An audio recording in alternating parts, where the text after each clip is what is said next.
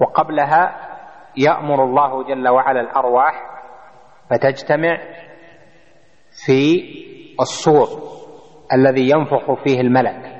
فينفخ فتذهب الأرواح جميعا من هذا القرن العظيم والذي ينفخ فيه إسرافيل. فتذهب الأرواح إلى الأجساد. روح كل صاحب روح كل إنسان إلى جسده. قبل هذا فيما بين النفخة الأولى والنفخة الثانية تحصل أشياء حتى تحصل حياة الإنسان من جديد وهي أن الله جل وعلا يغير الأرض ويغير معالمها وتسير تسير الجبال وتدك والأرض تكون مستوية وتعد لمسير الناس إلى أرض محشرهم ويمطر الله جل وعلا مطرا تنبت منه الأجساد شيئا فشيئا حتى تتكامل وتخرج الأرض أثقالها من المدفونين. ثم بعد ذلك تكون الأجسام كالأشجار بلا أرواح فينفخ الله ينفخ إسرافيل فتعود الأرواح فتهتز تلك الأجسام فإذا هم قيام ينظرون. هنا يعني هو الظاهر من مراده بالبعث يعني قيام الأجساد قيام الأجساد من القبور. وهذا الأدلة عليه في الكتاب والسنة كثيرة كقوله جل وعلا مثلا في في القرآن ونفخ في الصور فصعق من في السماوات والأرض إلا من شاء الله ثم نفخ فيه أخرى فإذا هم قيام ينظرون وأشرقت الأرض بنور ربها بنور ربها. وكقوله جل وعلا ونفخ في الصور فإذا هم من الأجداث إلى ربهم ينسلون. قالوا يا ويلنا من بعثنا من مرقدنا؟ هذا ما وعد الرحمن وصدق المرسلون. إلى آخره. وكقوله يوم نحشر المتقين إلى الرحمن وفدا ونسوق المجرمين إلى جهنم وردا ونحو ذلك من الأدلة. ثم بعد البعث يسير الناس إلى محشرهم. المسألة الثانية جزاء الأعمال يوم القيامة. الجزاء المراد به المجازات يعني أنهم يجزون على أعمالهم الصالحة ويجزون على أعمالهم السيئة على هذا وهذا. والجزاء لا يكون بعد البعث مباشرة بل يكون متأخرا. لهذا الطحاوي هنا لم يرتب ما يحصل يوم القيامة.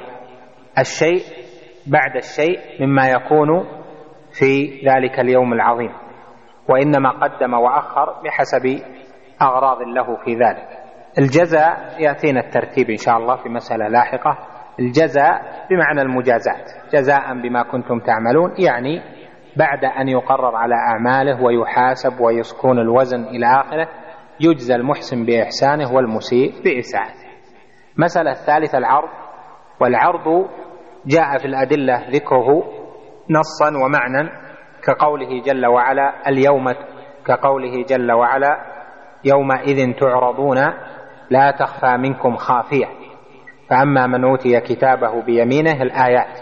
يومئذ تعرضون هذا هو العرض. كذلك ما جاء في السنة من قوله عليه الصلاة والسلام عرضتان جدال ومعاذير. فالعرض على الرب جل وعلا كثير في القرآن وفي السنة وعرضوا على ربك صفا ونحو ذلك. العرض معناه أن يعرض المكلف وأن يعرض عمل المكلف. فهناك عرض للمكلفين على رب العالمين ثم رب العالمين يعرض الأعمال أعمال كل مكلف عليه. ومعنى العرض أنه يقال له عملت كذا وكذا في يوم كذا. يعني آه، يعني يعرض عليه أنه عملت وعملت وعملت إلى آخره فيعرض الإنسان ويعرض عمله بحيث يراه. وقد يجادل وقد يعتذر إلى آخره. ثم يكون بعد ذلك الكتاب والحساب إلى آخره. المسألة التي بعدها الحساب. والحساب المقصود منه المحاسبة. يعني بعد أن يقرأ الكتاب فإنه يحاسب. هذا خير ستجزى عليه وهذا شر ستجزى عليه. يحاسب الله جل وعلا المؤمن حسابا يسيرا ويحاسب الكافر والمنافق حسابا عسيرا. والحساب من حيث هو تقرير للعمل مع الجزاء والعقاب. هذا يكون بعد أخذ الكتاب وقبل أخذ الكتاب. لأن حقيقة المحاسبة أن الله جل وعلا يحاسبهم على ما عملوا بعرض ما عملوا من خير أو شر. وهذا يكون بالشهادة عليه من جسده ومن الكتاب ويكون قبل ذلك بذكر الله جل وعلا له. وهذا كله يحصل في سرعة خاطفة كما قال جل وعلا وهو أسرع الحاسبين قال علماء التفسير يحاسب الخلائق في ساعة جميع الخلائق في ساعة وهو أسرع الحاسبين. يعني المحاسبة تكون بسرعة لهذا وهذا وهذا وجميع الخلائق. نقف نستمع للأذان. سلم على التي بعدها قال وقراءة الكتاب. ويعني بالكتاب الصحف التي كتبت فيها أعماله وهو الكتاب الذي يلقاه العبد يوم القيامة منشورا. اقرأ كتابك كفى بك اليوم علي على نفسك. كفى بك اليوم كفى بك كفى بنفسك اليوم كفى بنفسك اليوم عليك حسيبا. وكل إنسان ألزمناه طائره في عنقه ونخرج له يوم القيامة كتابا يلقاه منشورا. اقرأ كتابك كفى بنفسك اليوم عليك حسيبا. وهذا الكتاب الصحف هو الصحف هذه تنشر للإنسان وتوزع على الناس في الموقف.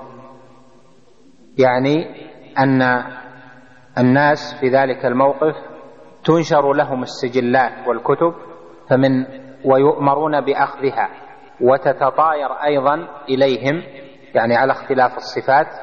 فمن آخذ كتابه بيمينه وآخذ كتابه بشماله وراء ظهره. فقراءة الكتاب العبد يقرأ والله جل وعلا يقرر العبد على ما عمل حتى يكون عليه شاهدا. والثواب والعقاب المسألة إيش؟ يعني المعنى اللي بعده. الثواب والعقاب يعني بعد الوزن. الثواب والعقاب يعني بعد الوزن لكن هنا أراد الإيمان بحصول بأن هذه الأشياء حاصلة لأجل ورود الدليل بها بل معنى البعث إنما هو حصول الثواب والعقاب. حقيقة معنى البعث واليوم الآخر أن يثاب المطيع وأن يعاقب الكافر. والصراط الصراط جعلوها مسائل كل جملة مسألة الآن السابعة. الصراط هو الطريق والصراط طريق موضوع على ظهر جهنم يعني فوقها فوق جهنم.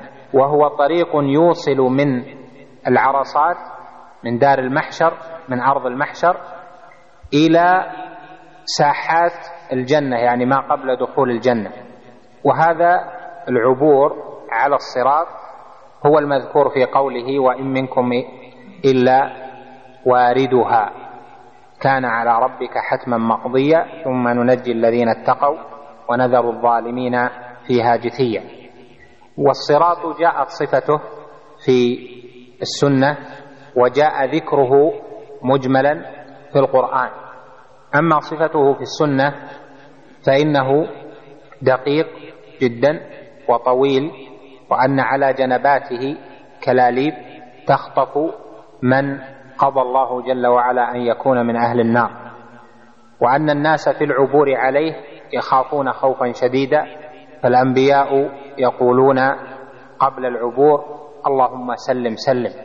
ودون هذا الصراط ظلمة لا يتبين أحد ممن يريد أن يعبر طريق الصراط إلا المؤمنين بما فيهم العصاة. وأما الكافرون والمنافقون فإنهم يجتمعون في الظلمة ويسيرون ويتهافتون في النار تهافت الجراد وغير ذلك مما جاء في وصفه وأنه أدق من الشعرة وأحد من السيف إلى آخره. وهذه الصفات أنكرها المعتزلة وأنكرها العقلانيون والفلاسفة وقالوا هذه لا يعقل أن يكون الطريق من صفته كذا وكذا. ولا وإذا كان هذا الأمر قد جاء عن المصطفى صلى الله عليه وسلم وثبتت به السنة فالإيمان به واجب على نحو ما ورد على ما ذكرنا لكم من أن عالم الغيب لا يقاس على عالم الشهادة. المسألة الأخيرة يعني في ذكر هذه آه، الجمل الميزان.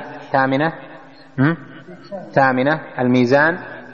والميزان ذكره الله جل وعلا في كتابه وجاء في السنة وصفه وذكره فالإيمان به واجب والميزان حقيقة ليس هو العدل كما تقوله المعتزلة إن المعتزلة أنكروا حقيقة الميزان كما سيأتي وقالوا الميزان هو العدل مطلقا الله يحاسبهم بالعدل والله جل وعلا بين أن الميزان يوزن فيه العمل ولو كان مثقال ذرة قال جل وعلا ونضع الموازين القسط ليوم القيامة فلا تظلم نفس شيئا.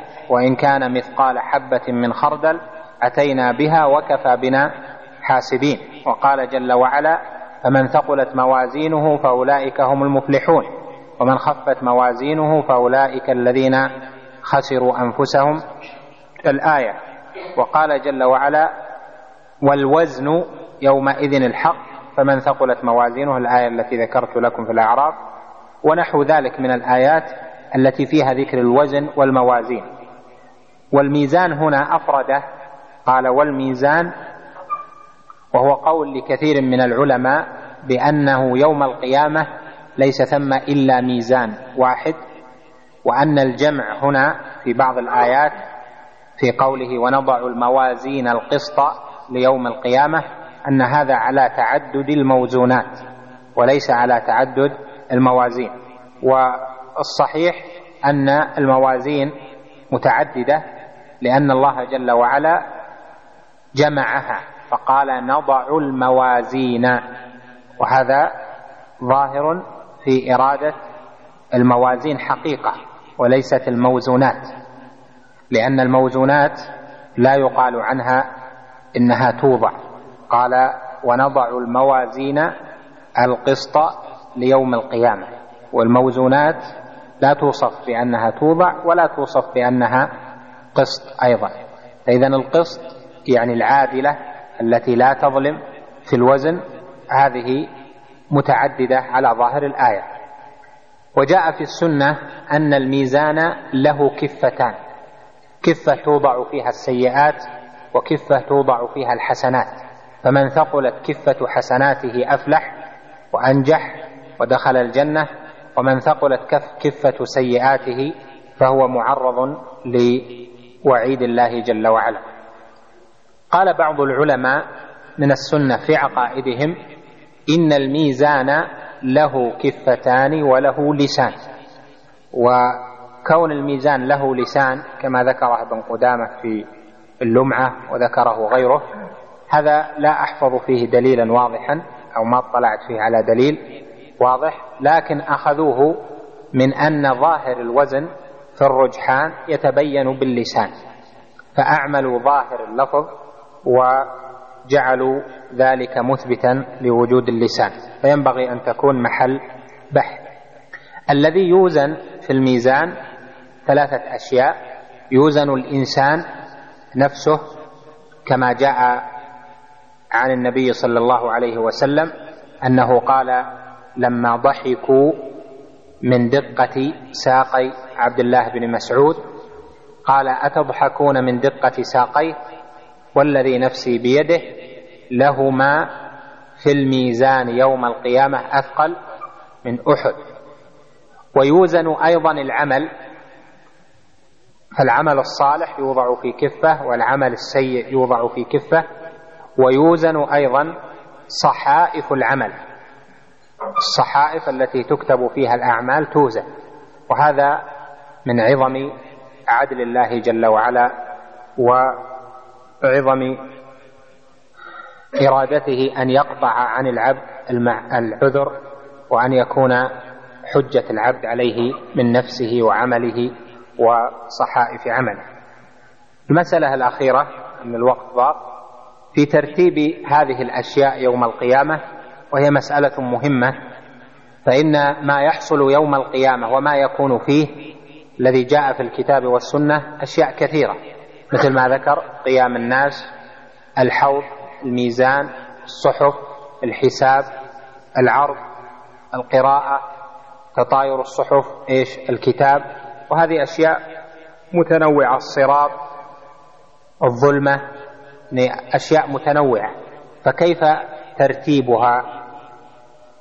الظاهر والذي قرره المحققون من أهل العلم أن ترتيبها كالتالي إذا بعث الناس وقاموا من قبورهم ذهبوا إلى أرض المحشر ثم يقومون في أرض المحشر قياما طويلا تشتد معه حالهم وظمأهم ويخافون في ذلك خوفا شديدا لأجل طول المقام ويقينهم بالحساب وما سيجري الله جل وعلا عليهم.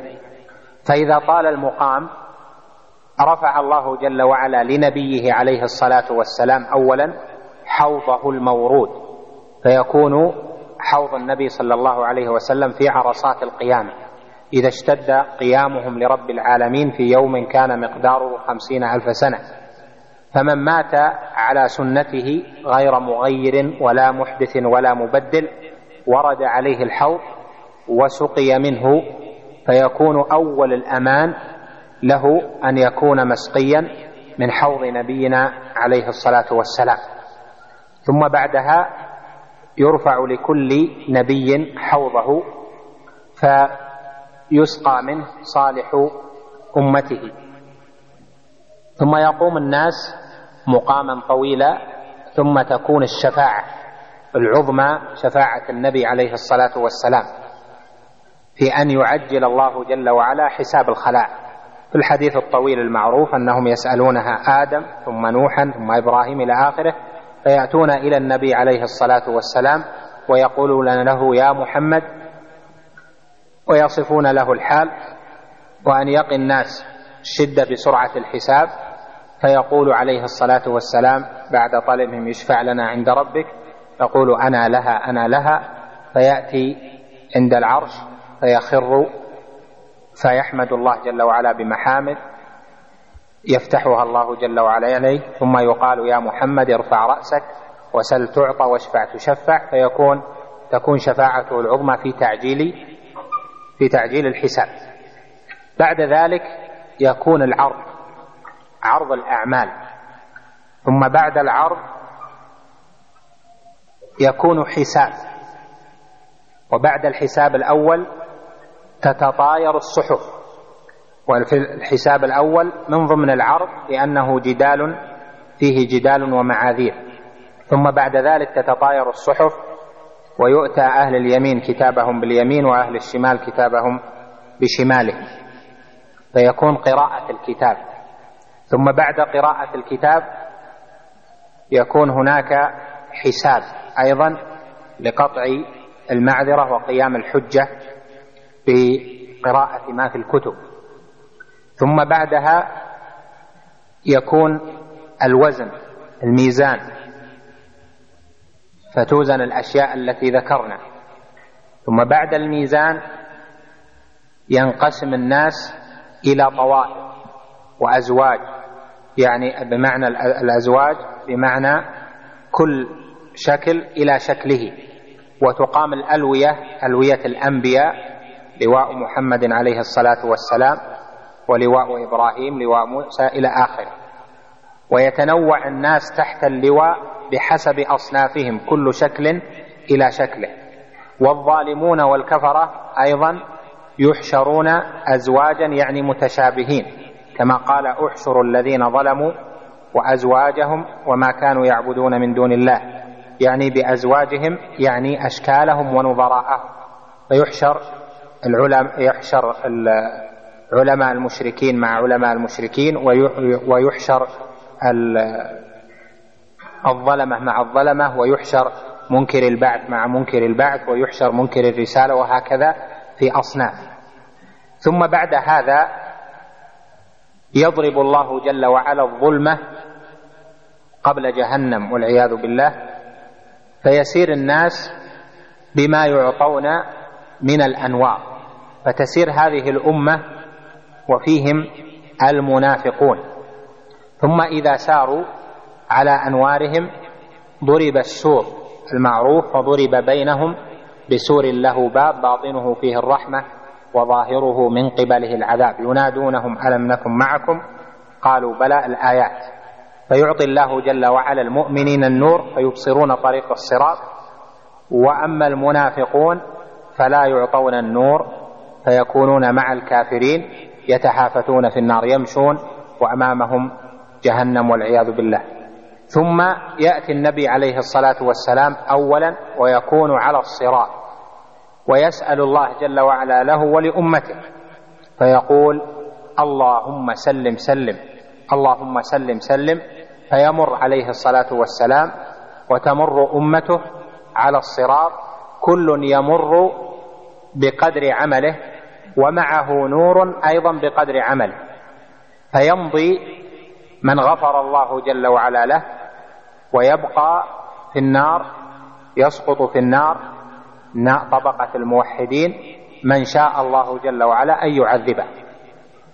ثم إذا انتهوا من النار اجتمعوا في عرصات الجنة يعني في الساحات التي أعدها الله جل وعلا لأن يقتص أهل الإيمان بعضهم من بعض وينفى الغل حتى يدخلوا الجنة وليس في قلوبهم غل. فيدخل الجنة أول الأمر بعد النبي عليه الصلاة والسلام فقراء المهاجرين ثم فقراء الأمة فقراء المهاجرين فقراء الأنصار إلى آخره ثم فقراء الأمة ويؤخر الأغنياء لأجل الحساب الذي بينهم وبين الخلق ولأجل محاسبتهم على ذلك. إلى آخر ما يحصل في ذلك مما جاء في القرآن العظيم. أسأل الله جل وعلا أن يجعلني وإياكم من أهل الجنة وأن يعيذنا من سخطه والنار. اللهم لقنا حجتنا في القبور واجعلنا ممن يأخذ كتابه باليمين وتحاسبه حسابا يسيرا يا أكرم الأكرمين. أسأل الله جل جلاله لي ولكم ولأحبابنا جميعا ولمن له حق علينا المغفرة والرضوان. وأن لا يؤاخذنا بسيئات أعمالنا وأن يغفر لنا ذنوبنا فإنه سبحانه أهل للجود والكرم والمغفرة والرحمة. سبحانك اللهم وبحمدك أشهد أن لا إله إلا أنت أستغفرك وأتوب إليك. وصلى الله وسلم وبارك على نبينا محمد. بسم الله. بسم الله الرحمن الرحيم. الحمد لله رب العالمين والصلاة والسلام على أشرف الأنبياء والمرسلين نبينا محمد وعلى آله وصحبه أجمعين. قال العلامة الصحاوي رحمه الله تعالى والجنة والنار مخلوقتان لا تفنيان أبدا ولا تبيدان وأن الله تعالى خلق الجنة والنار قبل الخلق وخلق إيش؟ إيش؟ وأن الله تعالى وإن وإن الله تعالى خلق الجنة والنار قبل الخلق وخلق لهما أهلا فمن شاء منهم إلى الجنة فضلا منه ومن شاء منهم إلى النار عدلا منه. وكل يعمل لما قد فرغ له وصائر إلى ما خلق له. والخير والشر مقدران على العباد. والاستطاعة التي يجب بها الفعل من نحو التوفيق الذي لا يجوز أن يوصف به الذي لا يجوز أن يوصف المخلوق به فهي مع الفعل. وأما الاستطاعة من جهة الصحة والوسع والتمكن وسلامة الآلات فهي فهي فهي قبل الفعل وبها يتعلق الخطاب وهو كما قال تعالى لا يكلف الله نفسا إلا وسعها وأفعال العباد خلق لله وكسب من العباد ولم يكلف يكفي. بسم الله الرحمن الرحيم. الحمد لله رب العالمين والصلاة والسلام على نبينا محمد وعلى آله وصحبه أجمعين. اللهم نسألك العلم النافع والعمل الصالح. اللهم هيئ لنا من أمرنا رشدا ومن علينا بحسن الختام. وقنا الشر وأسبابه إنك على كل شيء قدير. قال رحمه الله هنا والجنة والنار مخلوقتان لا تفنيان أبدا ولا تبيدان. يريد بذلك أن يقرر ما دل عليه كتاب الله جل وعلا وسنة رسوله صلى الله عليه وسلم من أن الجنة موجودة اليوم وأن النار موجودة وأن الجنة مخلوقة قبل خلق آدم والنار موجودة خلقها الله جل وعلا كما خلق الجنة وخلق لها أهلا كما قال وخلق لهما أهلا. وهذا الأصل قرر في العقائد لأجل ما ذكرت لكم من الأسباب فيما قبله من أن هذه المسألة غيبية والدليل جاء بإثباتها وطائفة من الفرق الضالة خالفت في هذا الأصل. وأهل السنة يذكرون في عقائدهم كما سبق أن بينت لكم الأمور الغيبية وما يجب أن يعتقد فيها. ويذكرون ما دلت عليه النصوص مما يجب التسليم له ويذكرون أيضا في عقائدهم ما يتميزون به عن الفرق الضالة أو عن بعض تلك الفرق. وهذه المسألة هي مسألة خلق الجنة والنار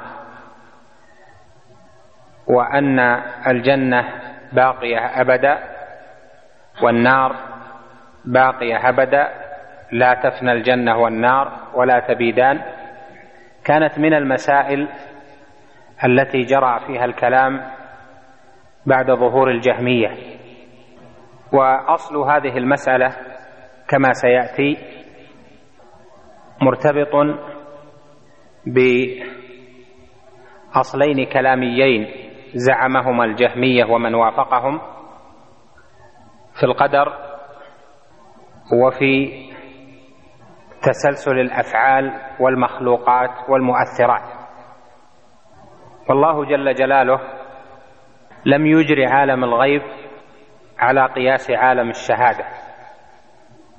هذا أصل مهم في بيان ضلال من ضل في المسائل الغيبية. حيث جعلوا عالم الغيب مقيسا على عالم الشهادة ما يصلح لعالم الشهادة يصلح لعالم الغيب والقوانين والسنن التي تحكم عالم الشهادة يجعلونها صالحة لعالم الغيب. والله جل وعلا خلق كل شيء فقدره تقديرا. كل له تقديره الخاص. ووجود الجنة والنار عقيدة ماضية دل عليها القرآن والسنة. والأدلة في ذلك كثيرة جدا. نذكر منها قول الله جل وعلا ويا آدم اسكن أنت وزوجك الجنة. والجنة هذه هي جنة الخلد. التي فيها الخلود الذي لا يزول عنه المرء ولا يحول. ووصف الله جل وعلا حين أسرى بنبي حين عرج بنبيه أن عنده جنة المأوى. فقال جل وعلا ولقد رأى من آيات ربه الكبرى. آه، حيث قال جل وعلا ولقد رآه نزلة أخرى عند سدرة المنتهى عندها جنة المأوى. إذ يغشى السدرة ما يغشى. فأثبت جل وعلا أنه حين عرج برسول الله صلى الله عليه وسلم كانت الجنة هناك. والنبي عليه الصلاة والسلام أري في ذلك المقام الشجرة الملعونة. قال جل وعلا وما جعلنا الرؤيا التي أريناك إلا فتنة للناس والشجرة الملعونة في القرآن ونخوفهم فما يزيدهم إلا طغيانا كبيرا. لهذا لما وصف لهم حال النار وحال تلك الشجرة قالوا ما قالوا في أن الزقوم والتزقم إنما هو خلط التمر بالزبد ونحو ذلك. فقال جل وعلا إن شجرة الزقوم طعام الأثيم كالمهل يغلي في البطون كغلي الحميم. والآيات في هذا المعنى كثيرة وفي السنة أيضا في بيان هذا الأصل وأن نسمة المؤمن في الجنة كقوله نسمة المؤمن طائر يعلق من ثمار الجنة وكقوله في أرواح الشهداء أرواح الشهداء في جوف طير خضر تأوي إلى قناديل معلقة تحت العرش في الجنة. وكذلك قوله جل وعلا في الشهداء بل أحياء عند ربهم يرزقون فرحين بما آتاهم الله من فضله ويستبشرون بالذين لم يلحقوا بهم من, من خلفهم. ألا خوف عليكم ألا خوف عليهم ولا هم يحزنون. ونحو ذلك مما فيه التقرير على أن الجنة موجودة والنار موجودة وأن هذه سيدخلها من يدخلها وهذه سيدخلها من شاء الله أن يدخلها. فإذا أهل السنة قرروا هذا في العقائد تبعا للدليل. هذا أمر واضح بين فيما دل عليه القرآن والسنة. ونذكر المسائل المتعلقة بهذا. المسألة الأولى قوله الجنة والنار مخلوقتان يعني به أن خلقهما قد تم ليس موقوفا على قيام الساعة وليس حال الجنة والنار كحال السماوات والأرض يوم تبدل السماوات غير الأرض يوم تبدل الأرض غير الأرض والسماوات.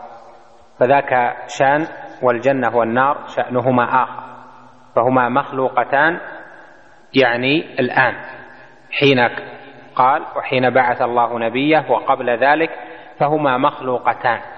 لا يعلم متى خلقهما الله جل جلاله وإنما خلقهم الله جل وعلا قبل خلق الخلق يعني قبل خلق آدم قبل خلق المكلفين.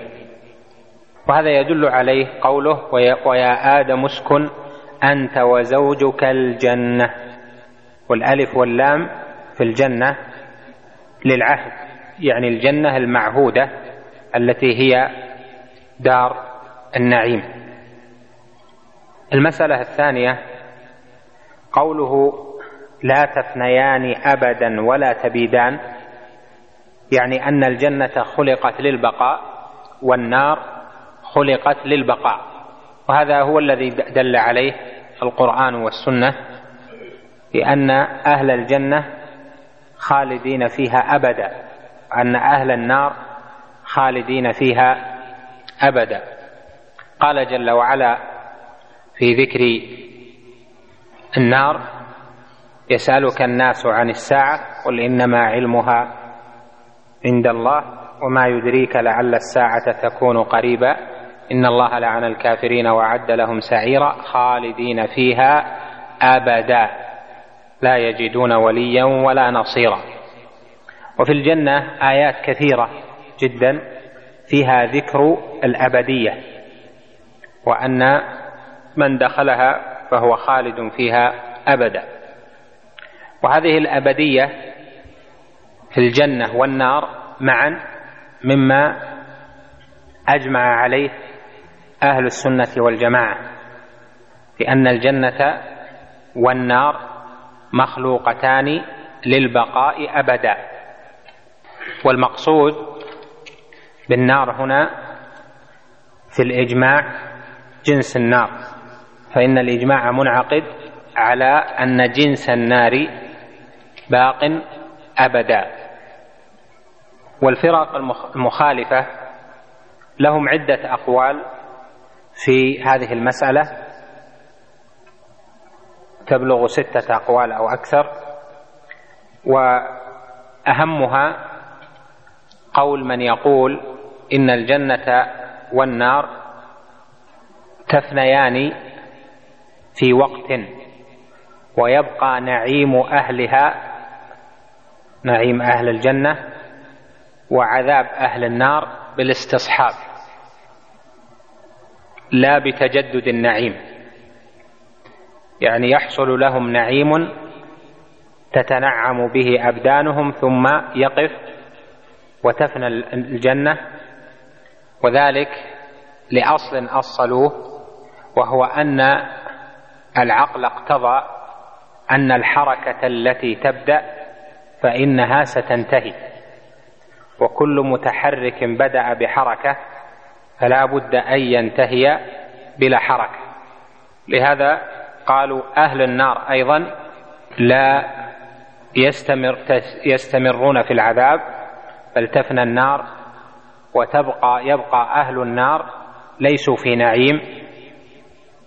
ولذلك يصح أن يقال عنهم إنهم في عذاب دائم.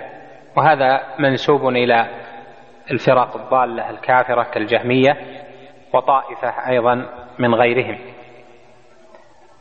والقول الثاني من الأقوال الضالة من يقول إن الجنة تبقى والنار تبقى لكن النعيم ينقطع والعذاب ينقطع ويكون الجنة يفعل الله جل وعلا بها ما يشاء والنار يفعل الله بها ما يشاء. وهذا لأجل الأصل السابق ولأجل النظر في القدر حيث إن استدامة النعيم عندهم على عمل صالح قليل لا يوافق العدل واستدامة العذاب على عمل سيء قليل الزمن لا يوافق العدل. لهذا نفوا هذا الأصل وثم أقوال أخر. ليس مناسبا أن تذكر في مثل هذا المكان. أما قول أهل السنة المعروف هو ما ذكرته لك من أن الجنة والنار مخلوقتان لا تبيدان ولا تفنيان أبد الآبدين. ينعم أهل الجنة في الجنة أبد الآبدين ويعذب الكفار في النار أبد الآبدين. قد صح عنه عليه الصلاة والسلام أنه قال يؤتى يوم القيامة بالموت على هيئة كبش. فيذبح بين الجنة والنار. ثم ينادي المنادي يا أهل الجنة خلود فلا موت ويا أهل النار خلود فلا موت.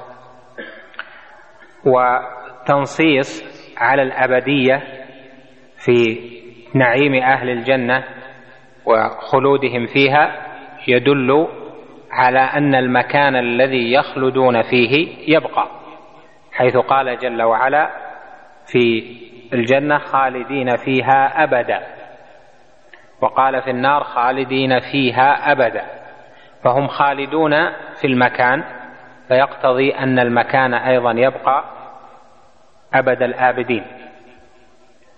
ومن أهل السنة من قال إن النار منها ما يفنى وينتهي بإنهاء رب العالمين له وهو طبقة أو درك الموحدين من النار وهي الطبقة العليا من النار. لأن الموحدين موعودون بأن يخرجوا من النار. فلا يدخل فلا يخلد في النار من كان في قلبه مثقال ذرة من إيمان. لا بد لهم من يوم يخرجون منها لأن معهم التوحيد ولو طالت مدتهم. ثم تبقى تلك الطبقة لا أحد فيها فيفنيها الله جل وعلا. وهذا منسوب إلى بعض السلف وجاء في الأثر عن عمر وفي إسناده مقال وضعف أن أهل النار لو لبثوا فيها كقدر رمل عالج موضع فيه رمل كثير لكان لهم يوم يخرجون منها وليأتين عليها يوم تصطفق أبوابها ليس فيها أحد. ومما ينسب أيضا إلى بعض أهل السنة من أئمة أهل السنة أن فناء النار ممكن وأن فناءها لا يمتنع وهو القول المشهور عن الشيخ تقي الدين بن تيمية رحمه الله وعن غيره كابن القيم وجماعة من المتقدمين أيضا ومن الحاضرين. وهذا القول منشأه مع علم هؤلاء بالدليل وبالنصوص منشأه على وجه الاختصار النظر في صفات الله جل وعلا. وذلك أن من المتقرر في النصوص أن صفة الرحمة ذاتية ملازمة للرب جل وعلا. والجنة من آثار رحمة الله جل وعلا. أنت رحمتي أرحم بك من أشاء. والنار أثر غضب الله جل وعلا. والغضب صفة فعلية اختيارية. لا تنقلب إلى أن تكون صفة ذاتية كالرحمة. ولو بقي أثر الغضب لبقي الأصل وهو الغضب. لو بقيت النار هو أثر الغضب. لبقي الغضب أبد الآبدين. وهذا يعني أنه أصبح صفة ملازمة. وهذا هو مأخذ هؤلاء الأئمة في هذه المسألة. وهذا فيه بحث ونظر معروف في تقرير هذه المسألة لكن من بحثها وكثير من من من الناس كتبوا فيها لم يتوسعوا أو لم يلحظوا علاقة المسألة في قول هؤلاء بصفات الله جل وعلا. وهي أصل منشأ هذه المسألة. قد قال ابن القيم سألت ابن تيمية عنها فقال هذه مسألة عظيمة. وذكر في موضع بعد أن ذكر أدلة الجمهور أهل السنة وأدلة هؤلاء فقال في آخره فإن قلت إلى أي شيء انتهت أقدامكم في هذه المسألة العظيمة قلنا انتهت أقدامنا إلى قول الله جل وعلا إن ربك فعال لما يريد.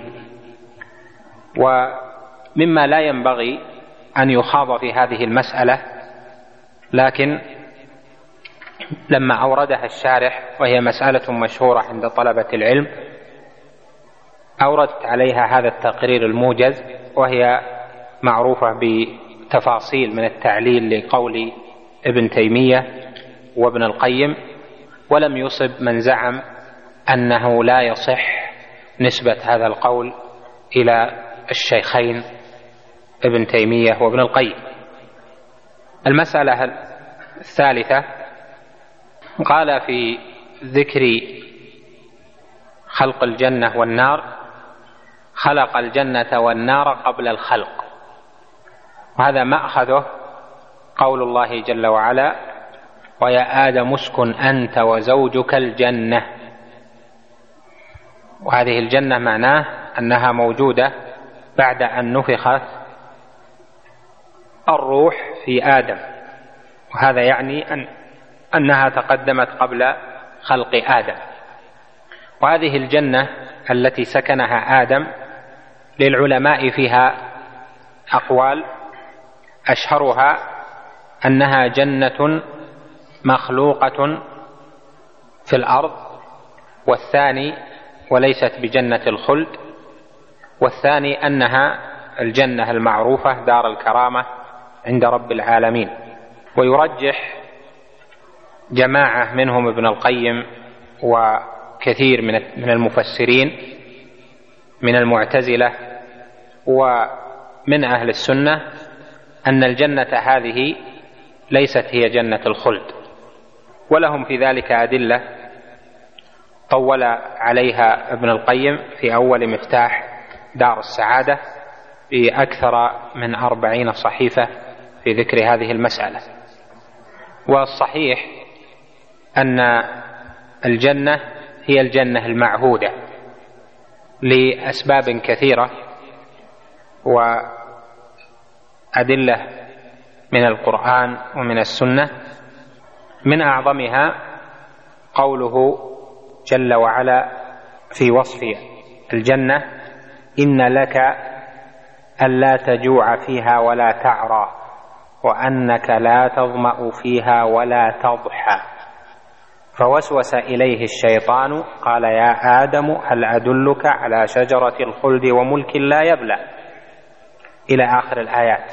وهذه الصفات إن لك فيها إلى آخره هذه ليست مناسبة للأرض فالأرض وإن كان فيها مكان مرتفع جنة إلى آخره مختلف عن بقية الأرض فلا يوصف من فيه بهذه الصفات أنه لا يظمأ ولا يضحى يعني ما يأتيه شمس فيها ولا يجوع ولا يعرى ونحو ذلك من الصفات. فهذه صفات تدل على أن المكان مغاير للأرض.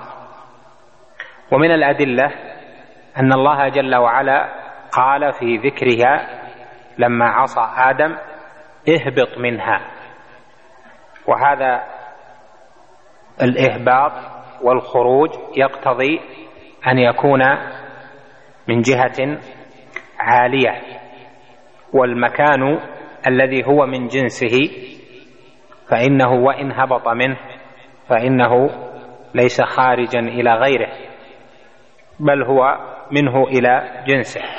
ولا تحصل العقوبة بالإهباط وإنما العقوبة بالإخراج. والله جل وعلا جعل في القرآن هذا وهذا الإخراج والإهباط. إلى أدلة أخرى معروفة. المقصود أن قوله خلق الجنة والنار قبل الخلق. الجنة واحدة هي المعروفة وكل الأدلة التي فيها ذكر الجنة الغيبية فهي دار الكرامة التي أعدها الله لعباده. قال وخلق لهما أهلا. خلق لهما أهلا يعني به قبل خلق السماوات والأرض. فإن الله جل وعلا كتب أنه سيخلق هؤلاء وهؤلاء وأن الجنة لها أهلها وأن النار لها أهلها. ولما خلق آدم أيضا نشر ذريته من ظهره ثم قبض قبضة فقال هؤلاء إلى الجنة وقبض أخرى فقال هؤلاء إلى النار. فالله جل وعلا خلق الجنة وجعل لها أهلا سيدخلونها فضلا منه وتكرما وخلق النار وجعل لها من يملأها عدلا منه وحكمة. ولهذا قال بعدها فمن شاء منهم إلى الجنة فضلا منه ومن شاء منهم إلى النار عدلا منه. وهنا مسألتان الأولى الفضل هو الإكرام. والله جل وعلا علق دخول الجنة بالعمل الصالح. ادخلوا الجنة بما كنتم تعملون. وعلق دخول النار بالعمل السيء وبالكسب السيء جزاء بما كانوا بآياتنا يجحدون. ونحو ذلك من الآيات. وهذه الباء في المقامين هي باء السبب. فإن الله جل وعلا جعل الأعمال الصالحة وأعظمها التوحيد سببا في دخول الجنة وجعل الأعمال السيئة وأعظمها الشرك بالله سببا لدخول النار. ولكن هذا السبب ليس كافيا في تحقيق المراد بل لا أحد يدخل الجنة إلا برحمة الله جل وعلا. لهذا صح عنه عليه الصلاة والسلام أنه قال لن يدخل أحدكم عمله الجنة. قالوا ولا أنت يا رسول الله؟ قال ولا أنا إلا أن يتغمدني الله برحمة منه وفضل. فدل على أن أصل دخول الجنة برحمة الله وفضله. وذلك لأن الفضل هنا هو الامتنان الفضل هنا هو الإعطاء والإكرام والأعمال وإن كان للعبد فيها أجور فلو قوبلت بالنعم لصارت القسمة أو لصار الشأن واضحا في أن العبد قوبلت أعماله بالنعم التي كرمه الله جل وعلا بها. وأيضا لو نظرت إلى أن العمل الصالح أصلا ما كان من العبد إلا بإعانة وتوفيق من الله جل وعلا. فاصلا نشوء العمل الصالح هو بفضل من الله وهدى من الله وإعانة وتوفيق. فما يكون ناشئا عنه ما يكون نتيجة فلا بد أنه فضل أيضا من الله جل وعلا. وأما والمسألة الثانية العدل العدل معناه أن يعامل المرء بما يستحقه دون تفضل عليه. يعني أن ينظر ويناقش الحساب ويعطى ما يستحق. وأهل النار دخلوا النار بما يستحقون عدلا من الله جل وعلا لأنه سبحانه لما علم بما في صدورهم لم يعنهم إعانة خاصة ولم يوفقهم للعمل الصالح بل خذلهم يعني لم يوفقهم ترك إعانتهم على أنفسهم فوكلوا إلى أنفسهم وهذا عدل أن تعمل بما لديك وبما عندك من الاستعدادات والآلات إلى آخره. ولهذا قال الله جل وعلا في بيان منته على أهل الإيمان ولكن الله حبب إليكم الإيمان حبب إليكم الإيمان وزينه في قلوبكم وكره إليكم الكفر والفسوق والعصيان أولئك هم الراشدون. فدل على أن الله جل وعلا من على هؤلاء بشيء ولم يتفضل على أولئك بل عاملهم بالعدل.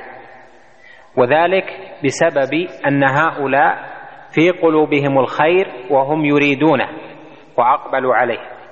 وأولئك لا يريدون الخير ولا يحبون سماعه ولم يريدوا الاهتداء أصلا فعاملهم الله جل وعلا بعدله. قال جل وعلا إن الذين كفروا سواء عليهم أأنذرتهم أم لم تنذرهم لا يؤمنون. ختم الله على قلوبهم الآية. وقوله إن الذين كفروا يعني أن الكفر وجد منهم. الكفر أصلا في قلوبهم.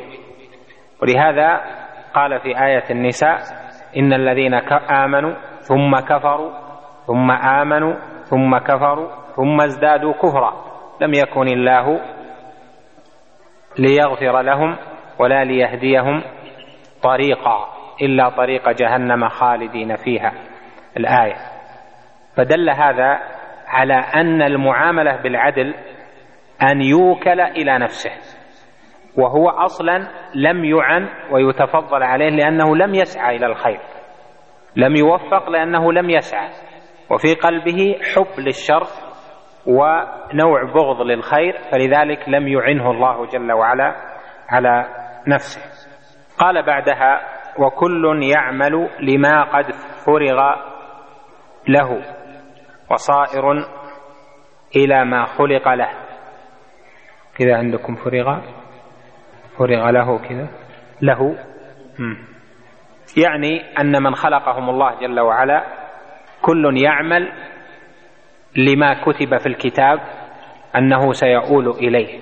فإن الله جل وعلا عالم بما العباد يفعلون. إذا خلقهم فهذا سيفعل الخير على تفاصيله فكتب عليه ذلك وهذا سيعمل الشر على تفاصيله فكتب عليه ذلك.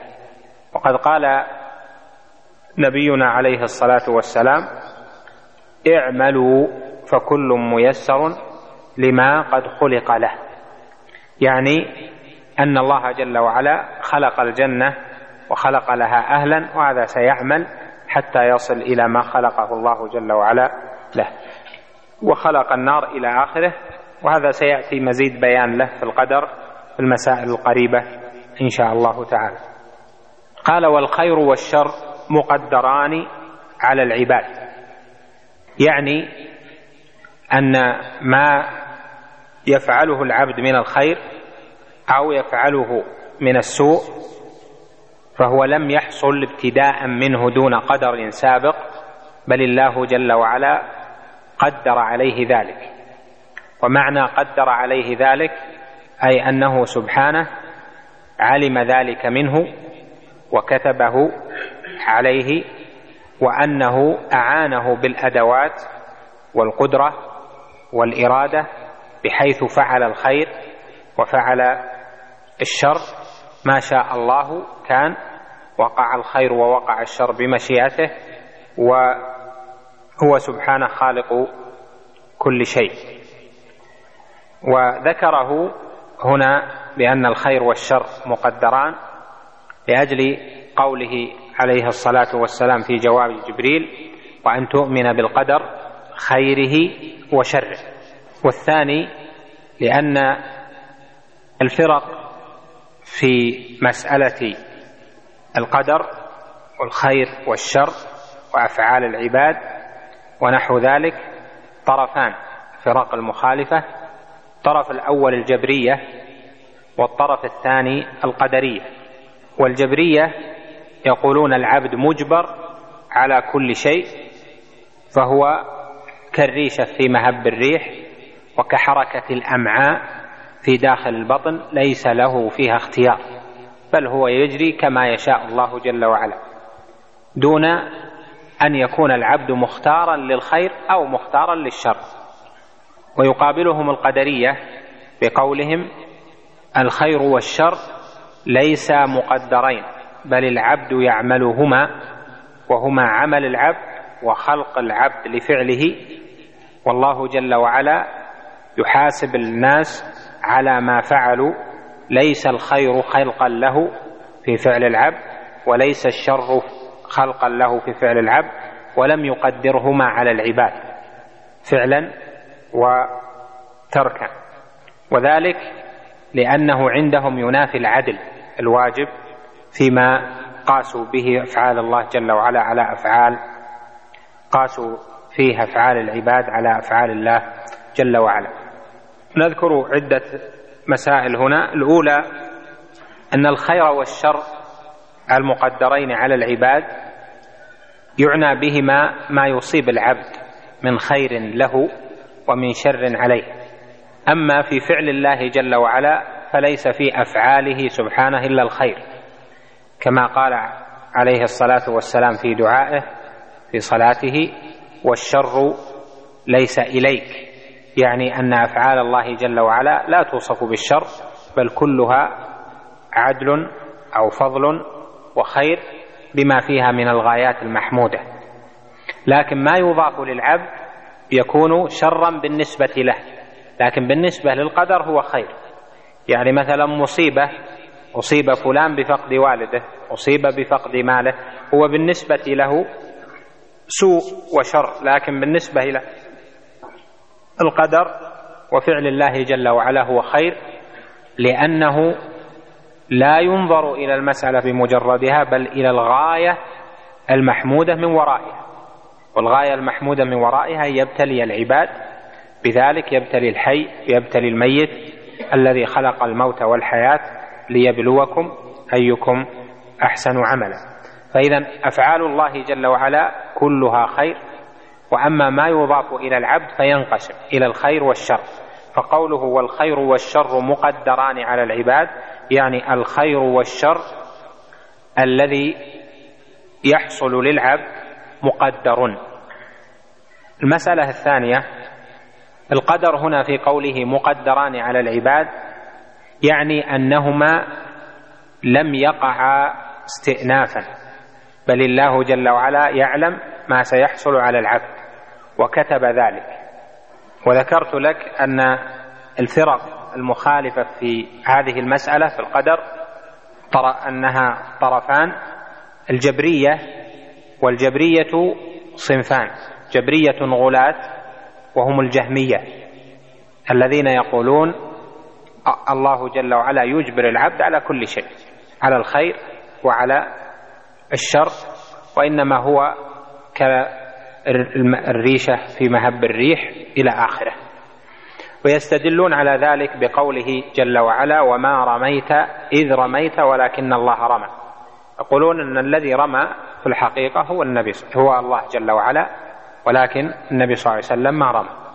وهذا قول الغلاة منهم غلاة الجبرية ويرد عليهم في هذا الاستدلال على وجه الاختصار بجوابين الأول أن الله جل وعلا قال وما رميت إذ رميت. يعني حين رميت فإن الله جل وعلا هو الذي رمى. وظاهر الآية كما هو واضح أنه أثبت للنبي صلى الله عليه وسلم رميا فقال إذ رميت.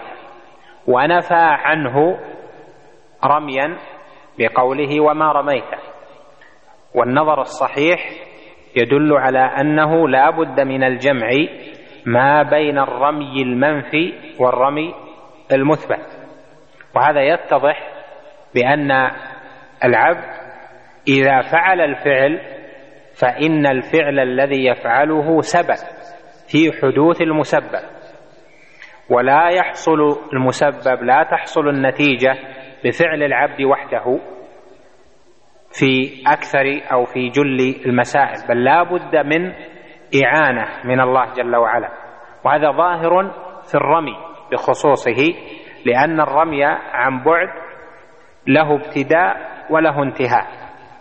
فابتداء الرمي من النبي عليه الصلاة والسلام. لكن الانتهاء بأن يصيب رمي النبل أو رمي الحصاد أن يصيب فلانا المشرك ويموت منه هذا من الله جل وعلا لأن العبد ما يملك أن تكون رميته ماضية فتصيب. ولهذا فيكون العبد هنا متخلصا من رؤيته لنفسه ومن حوله وقوته مع فعله. فأراد جل وعلا أن يعلم نبيه والمؤمنين أن يتخلصوا من إعجابهم ورؤيتهم لأفعالهم وأنفسهم فقال افعلوا ولكن الذي يمن عليكم ويسدد رميكم هو الله جل جلاله. فيكون إذا معنى أصاب بما أعان على التسديد.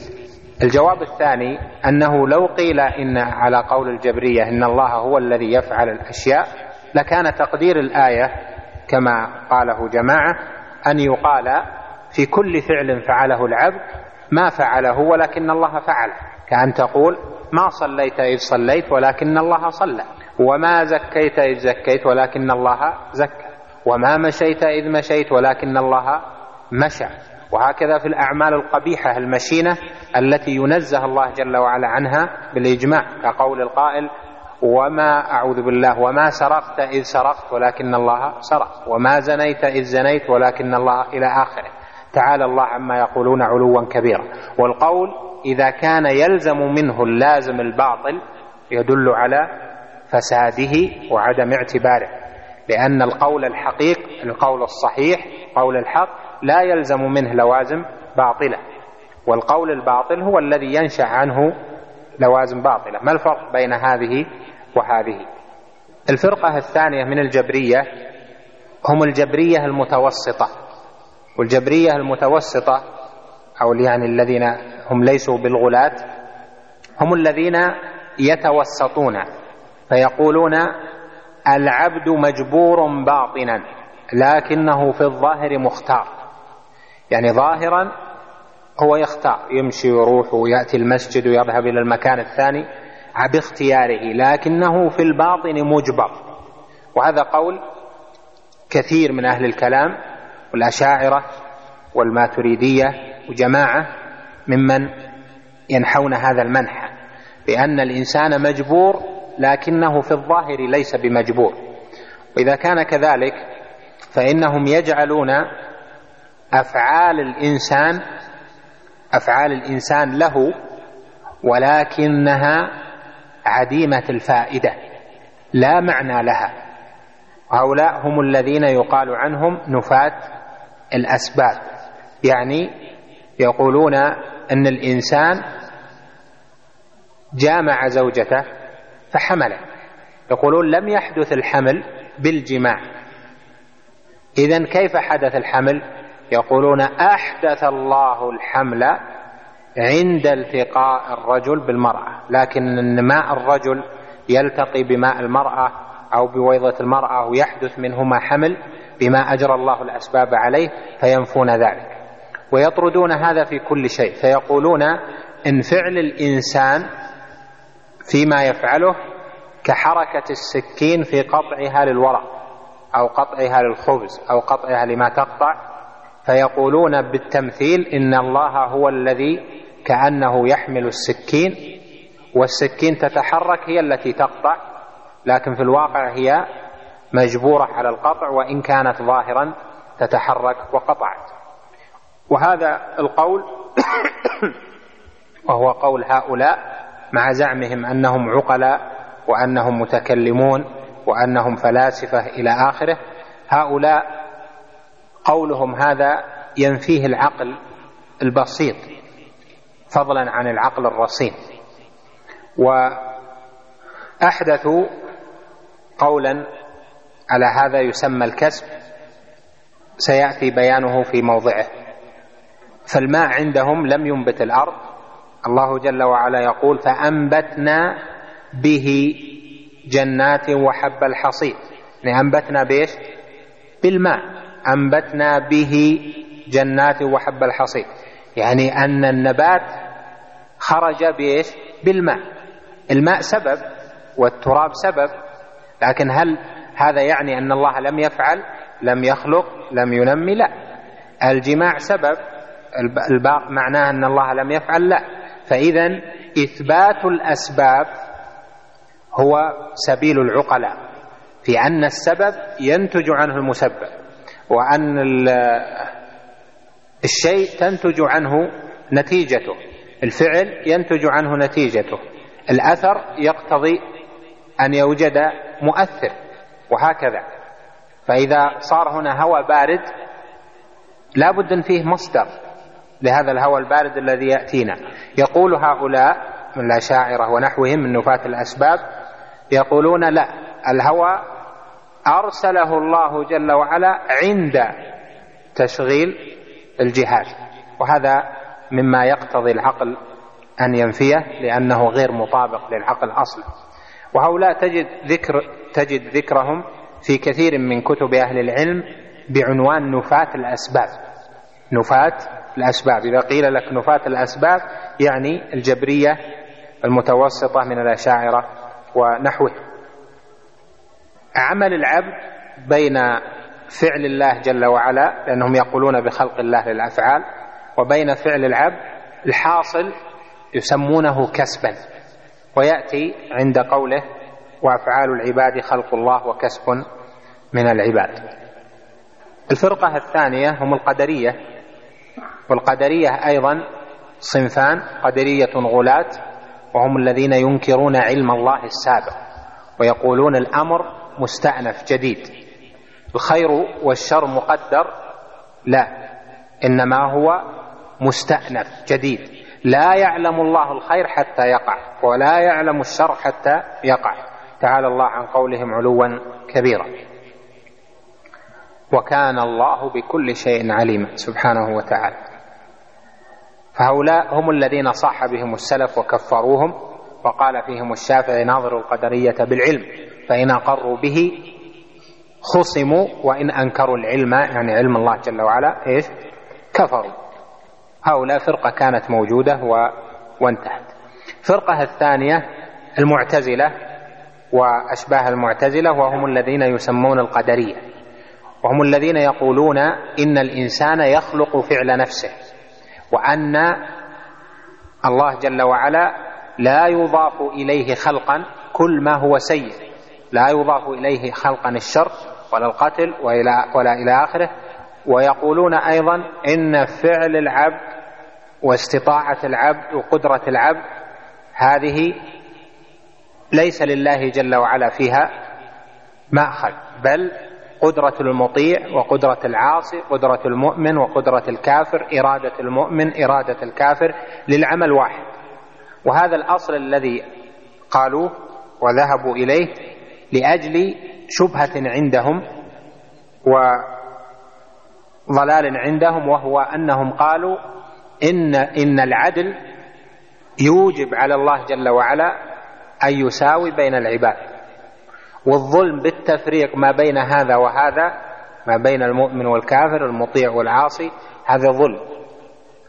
فحكموا عقولهم وآراءهم في فعل الله جل وعلا وفي تصرفه وصفاته جل وعلا. والله سبحانه وتعالى يقول فعال لما يريد ويقول جل وعلا لا يسأل عما يفعل وهم يسألون. وقوله لا يسأل عما يفعل لجهتين. الأولى أن الله جل وعلا له التصرف في ملكه كيف يشاء. والجهة الثانية أن الله, أن الله جل وعلا له الحكمة البالغة فيما يفعل وفيما يجريه في ملكوته ويشاء. والعباد قاصرون عن معرفة الحكم في أنفسهم فكيف بالحكم في أفعال الله جل وعلا وصفاته وتصرفه في ملكوته. وهؤلاء المعتزلة هم الذين يكثر رد الأشاعرة عليهم في مسائل القدر وهم كالأشاعرة في مخالفة لما دلت عليه الأدلة. الخلاصة أن هؤلاء وهؤلاء كل نزع بأدلة مختلفة فهدى الله جل وعلا أهل السنة ومن عليهم بأنهم لم يفرقوا بين الكلم ولم يفرقوا بين الكتاب بل أخذوا بكل الأدلة فقالوا بخلق الله جل وعلا لفعل العبد وأن العبد يفعل حقيقة وقالوا أيضا بأن الله يهدي من يشاء ويضل من يشاء فأعملوا كل النصوص أعملوا كل النصوص والأدلة وقالوا إن ربك فعال لما يريد سبحانه وتعالى. لا معقب لحكمه ولا راد لقضائه. ما شاء كان وما لم يشاء لم يكن. جرى الأمر على ما يريده الرب جل جلاله وتقدست اسماء ثم أعمل العقل الصحيح في أن الإنسان يحس من نفسه أنه مختار. يحس من نفسه أنه يذهب إلى الخير ويذهب إلى الشر. يذهب إلى الخير فينشرح صدره له ويذهب إلى الشر فيقتل ثم يندم وتعاقبه نفسه وتؤنبه نفسه على ذلك. ففي الإنسان ما يحس به أنه يختار ويختار يختار الشر ويختار الخير وهذه ضرورة في قلب كل أحد لا مفر منها. فالإنسان مختار لهذا ومختار لهذا. ثم ثالثا يقال إن أهل السنة نظروا إلى المسألة في قولهم في القدر لأن الخير والشر مقدران على العباد بأن من احتج على القدر فإنه يناقض نفسه. لماذا؟ لأنه كل من قال في القدر قولا يقول مثلا إن الله جل وعلا أعطاني آه، إن الله جل وعلا كتب علي السيئات وجعلني أفعل الشر وكذا ثم يعذبني بالنار. لكنهم لا يتجاسرون أن يحكموا القضية المقابلة. لذلك وهي أن يقول القائل كذلك إذا إذا جعلني أصلي جعلني أطيع الله جل وعلا وجعلني أفعل من الخيرات فلماذا يثيبني؟ والمسألة هذه بمقابل هذا. فإذا كان قال القائل كتب علي السيئات فلماذا يعذب؟ فكذلك لا بد أن يقول وكتب علي الخير فلماذا يثيب؟ والإنسان بطبيعته يهرب مما مما هو عليه فلا يقر على نفسه بما فيه مصلحته بأن الخير الذي هو مصلحة له فيذهب ويسكت عنه لأن فيه مصلحة له لكن يأتي بما فيه آه، مضرة عليه أو بما فيه تبرير لفعله ليهرب من الواقع. والحقيقة أن العقل الصحيح وإدراك الإنسان لنفسه وفطرته وضرورياته يجد أنه يفعل الخير اختيارا ويفعل الشر اختيارا. يفعل الخير فتنشرح نفسه له ويفعل الشر فتنكره نفسه عليه لأنه مفطور على حب الخير وعلى كراهة الشر. فإذا اختياره دليل فطري في كل إنسان. مثل إحساس الإنسان تحس بالشيء الأعمى يحس ويقول هذا كذا ويستدل به ويكون متيقنا لأن دليله صار ضروريا وكذلك يحس بالأمر الآخر فيكرهه لنفسه لأن دليله صار ضروريا. نكتفي بهذا القدر. وفقكم الله لما فيه رضاه. وصلى الله وسلم على نبينا محمد. سلمك الله بالنسبة لقول شيخ الإسلام تمييز هنا النار ممكن في النار أو نعم شيخ بالنسبة ليهود النصارى المسؤول عن قضاء عن النبي يجيبها حسب الابتلاء. كان وسمع برسالة محمد صلى الله عليه وسلم وآمن به فيسأل عن نبينا قبل قبل عن الإنسان لأنه مكلف هذا مقتضى التكليف مسألة القدر هذه. ما فهمنا هذه وش فيه؟ سألت شيخ الإسلام يوما فقلت له إذا كان الرب سبحانه يرضى بطاعة العبد يفرح يوم أن يؤثر المحدث في القديم حبا وبغضا وفرحا لذلك قال الرب سبحانه هو الذي خلق أسباب الرضا والغضب والفرح. كانت المشيئة ولم يكن ذلك التأثر الغير بل من نفسه بنفسه. والممتنع أن يؤثر غيره فهذا محال. وأما أن يخلق هو أسبابا تقتضي رضاه محمد وفرح الله فهذا ليس فإن ذلك منه بدا وجه.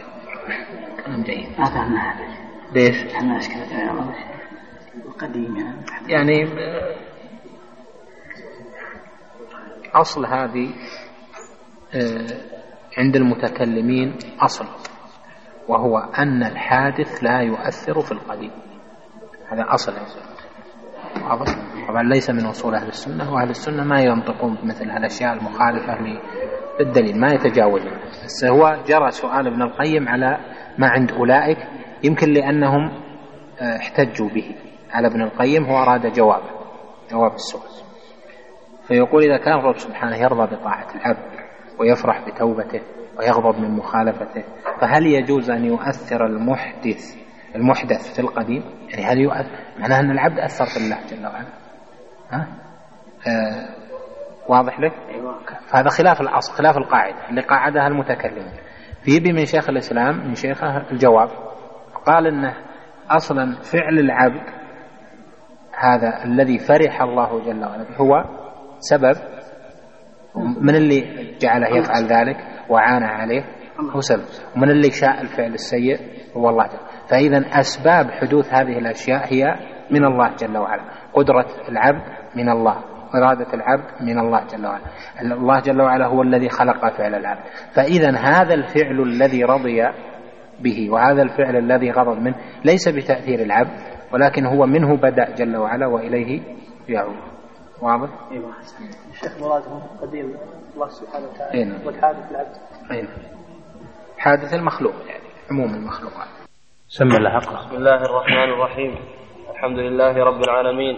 والصلاة والسلام على أشرف الأنبياء والمرسلين نبينا محمد وعلى آله وصحبه أجمعين. قال العلامة الطحاوي رحمه الله تعالى والخير والشر مقدران على العباد والاستطاعة التي يجب بها الفعل من نحو التوفيق الذي لا يجوز أن يوصف المخلوق به فهي مع الفعل. وأما الاستطاعة من جهة الصحة والوسع والتمكن وسلامة الآلات فهي قبل الفعل.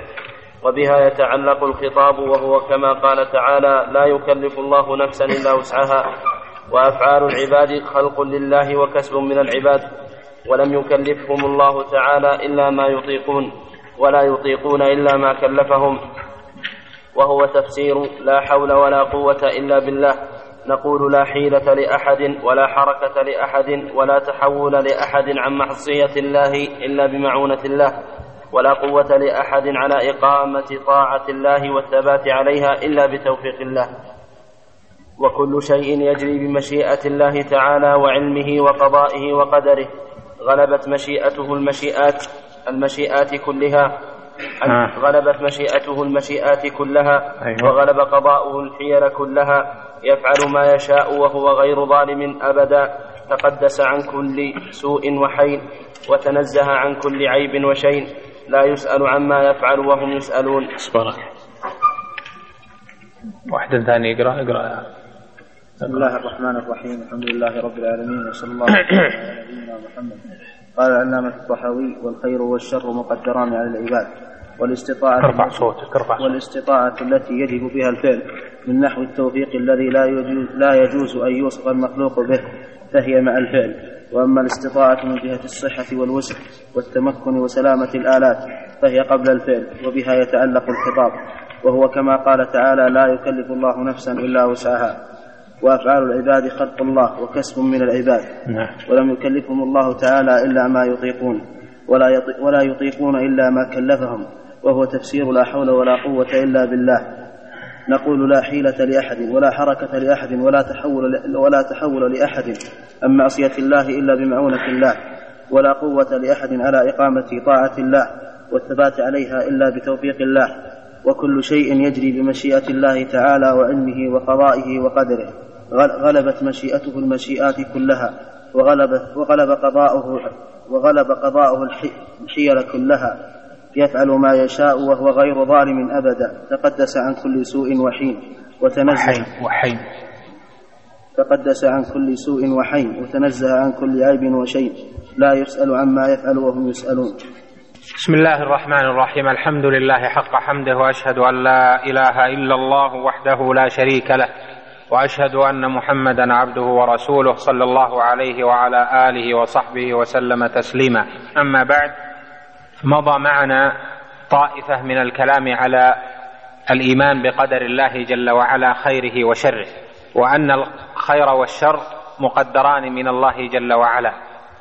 فما يصيب العبد من خير فهو من الله جل وعلا تقديرا وتدبيرا وما يصيب العبد من شر وسوء فإنه من الله جل وعلا تقديرا وتدبيرا.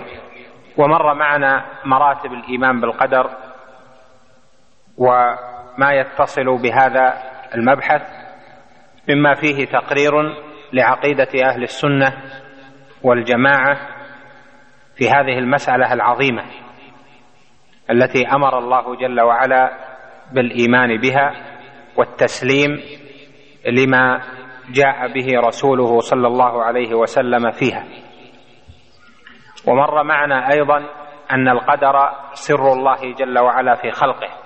لم يعط حقيقته لملك مقرب ولا لنبي مرسل وإنما هو سبحانه وتعالى الذي يعلم كل شيء وهو جل وعلا الخالق لكل شيء وهو سبحانه ذو الحكمة البالغة لا يسأل عما يفعل وهم يسألون.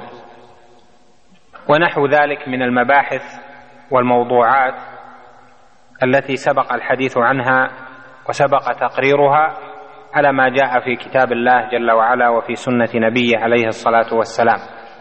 ومبحث القدر من المباحث العظيمة في الملة ولأجل كونه سرا من أسرار الله جل وعلا وإدراك كنهه والحكمة وإدراك كنهه وحكمة الله جل وعلا في عباده غير متحققة من كل وجه فلذلك صار الخائض في القدر بلا دليل عرضة لمزلة القدم بل لم يخض في القدر أحد بغير حجة وبرهان إلا وزلت قدمه وتنكب سواء الصراط. ولهذا ينبغي أن يتكلم في القدر بما جاء في النص دون زيادة. لأنه أمر غيبي ولا يمكن للعبد أن يخوض في الأمور الغيبية إلا مع الدليل. ودون الدليل فهو كالذي يسير في الظلمات ليس بخارج منها. والمخالفون في القدر كثيرون. ولهذا طحاوي رحمه الله لم يرتب الكلام على مسائل القدر في موضع واحد حتى يمكن حتى يمكن الناظر أن يبسط الكلام فيه بتقرير قول أهل السنة وقول المخالفين وما يتخل ما يترتب على ذلك. بل فرقه فأتى في آخر رسالته هذه بشيء من الكلام على القدر لكن من جهة النظر إلى خلاف المخالفين. لهذا هذه الجمل التي معنا من قوله والخير والشر مقدران على العباد إلى قوله وفي صدقاء وفي دعاء الأحياء وصدقاتهم منفعة للأموات هذه كلها لأجل خلاف المخالفين من الجبرية والقدرية. وقبل أن نخوض في بيان كلامه وما فيه من المسائل نلخص شيئا من أسباب الضلال في القدر والذي به خرج القدرية سواء الغلاة أم المعتزلة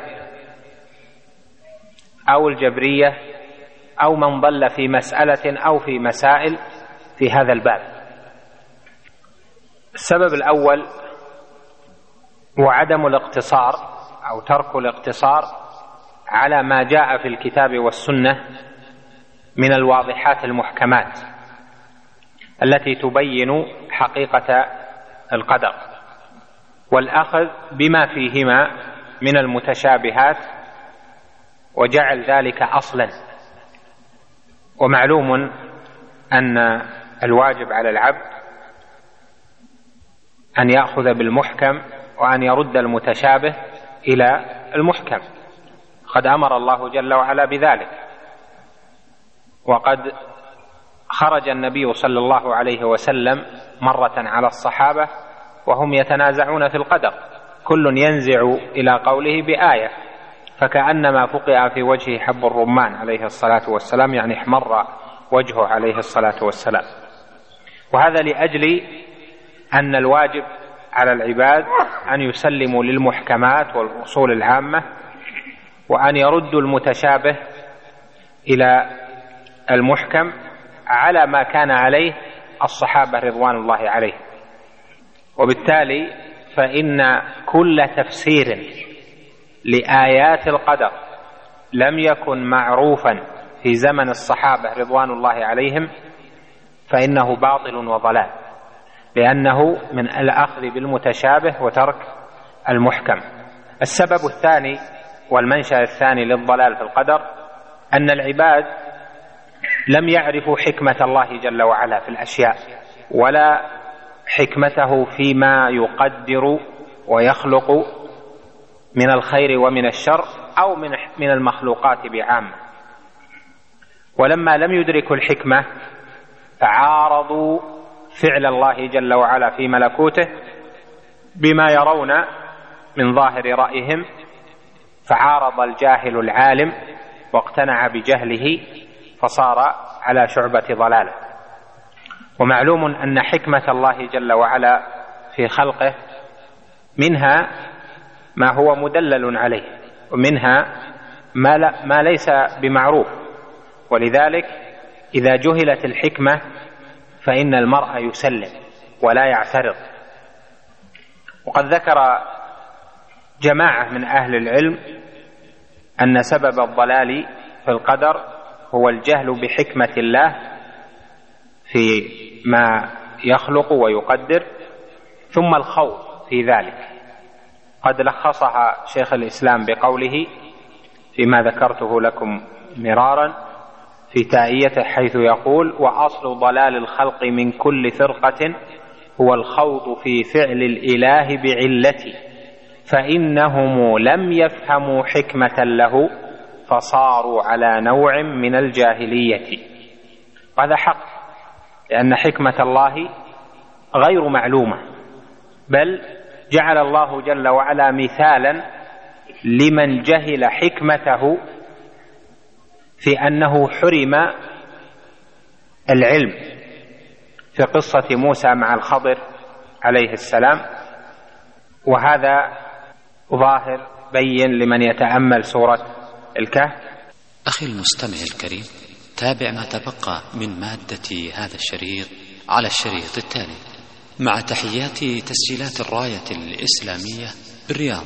هاتف رقم أربعة تسعة واحد واحد تسعة ثمانية خمسة والسلام عليكم ورحمة الله وبركاته.